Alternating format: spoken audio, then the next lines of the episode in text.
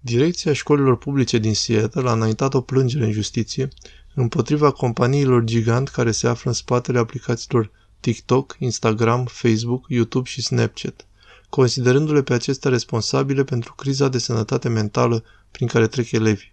Procesul a fost demarat vinerea trecută la Curtea Districtuală. În plângerea ce se întinde pe 91 de pagini, direcția susține că aceste companii de social media au creat un neajuns public prin direcționarea produselor lor către tineri. Direcția școlară le face răspunzătoare pentru agravarea stării de sănătate mentală și a tulburărilor comportamentale ale elevilor, cum ar fi anxietatea, depresia, tulburările de alimentație și intimidarea bullying virtuală, fapt ce a făcut ca procesul de educație să devină mult mai dificil, forțând școlile a întreprinde pași corespunzători pentru a angaja personal calificat în sănătatea mentală să elaboreze planuri de lecții despre efectele utilizării platformelor sociale și să ofere pregătire de specialitate personalului didactic.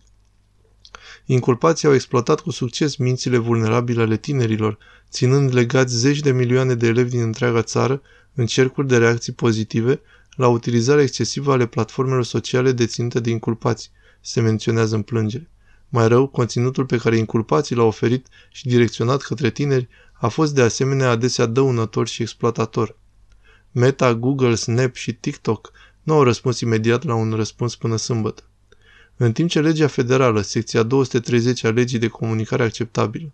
ajută la protejarea companiilor online de responsabilitatea ce derivă de utilizarea de câte o altă parte a platformelor lor, legea spune că prevederile sale nu protejează giganții de tehnologie în acest caz. Acuzatorul nu susține că inculpații sunt răspunsători pentru cealaltă parte cu privire la ceea ce aceștia postează pe platforme, dar mai degrabă pentru propria lor conduită, se susține în plângere. Inculpații recomandă în mod direct și promovează conținut dăunător pentru tineri, cum ar fi cele în favoarea anorexiei și a tulburărilor de alimentație.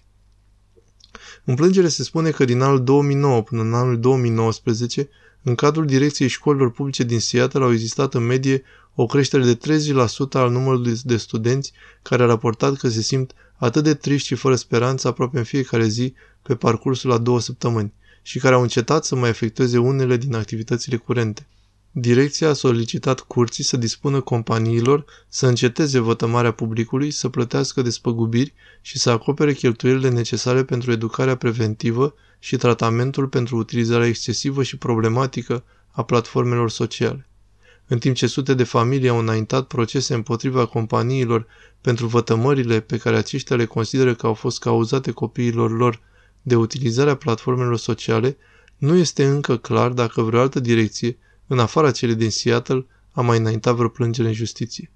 Studii interne Facebook dezvăluite în anul 2021 de o angajată a companiei, Francis Hogan, au arătat faptul că compania a știut că Instagram afectează în mod negativ tinerii prin vătămarea cu privire la imaginea corporală și că gândurile cu privire la alimentație și sinucidere se agravează. Aceasta a susținut că Facebook a dat prioritate realizării de profituri în detrimentul securității utilizatorilor și a ascuns rezultatele propriilor cercetări față de investitori și opinia publică.